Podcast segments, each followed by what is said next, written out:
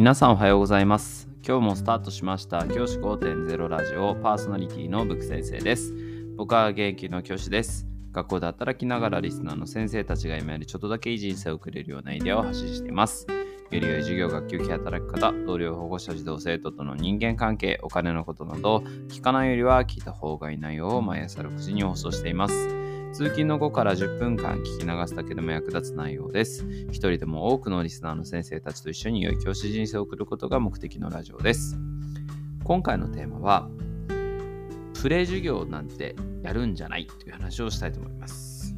プレイ授業、先生方聞いたことあるでしょうか？僕ね、プレイ授業っていう言葉があんまり好きじゃないんですね。プレイ授業ってなんか嫌じゃないですか？よく授業で研究授業とかの前に例えば同じ授業を他のクラスで研究授業と同じ内容を他のクラスでやることをプレイ授業なんて言ったりしますよね。例えば1年1組でやる授業、研究授業を1年2組、1年3組でやった時にプレ授業って言ったりとか、プレ授業のプレ授業でプレプレとかって言ったりもするみたいですけど、こういった表現を使ってあのいうことがあると思います。で、僕も以前まではこの言葉を使ってました。プレ授業があって、プレ授業はここでやりたいとかってずっと言ってたんですけど、僕その言葉をですね、使わなくなりました。それは僕が尊敬する先生から、ブック先生と、子供たちにとっては、全部の授業が本番の授業だよねと。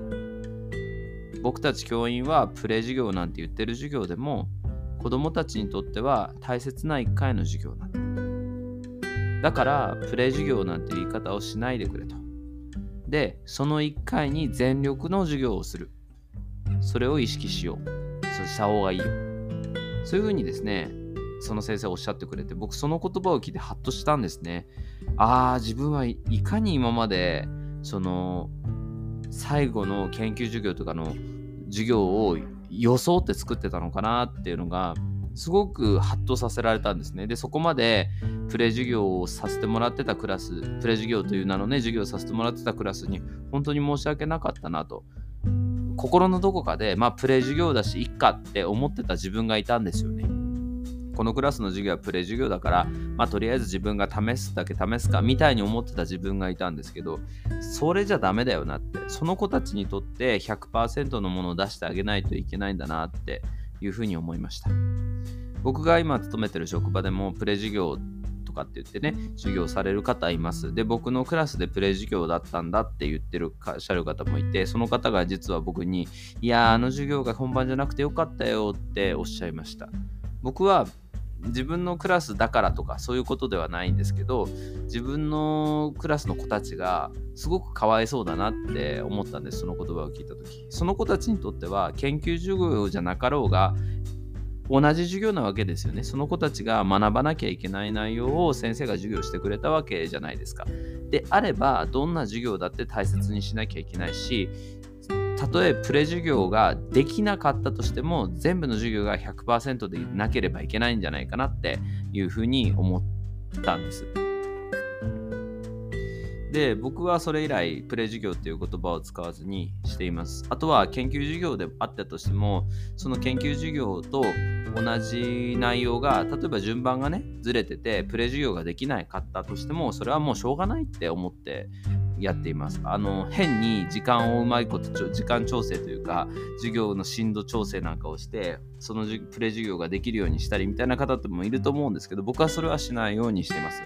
そのわざわざちょっと遅らせるってことはそこの時間にやれた範囲のことがやれてないわけじゃないですか。授業できてないわけじゃないですか。それは避けたいなって思ってあのどんなスピード差があったってうまく回らなかったとしてもプレイ授業と言われるような授業は絶対にしないというふうに決めています。もし,、ま、もし万が一とか研究授業を僕が担当した時があってその時にあの同じ内容を他のクラスでやるとやった時も僕はその100%の授業を絶対に準備して研究授業とでやる内容と全く同じ内容を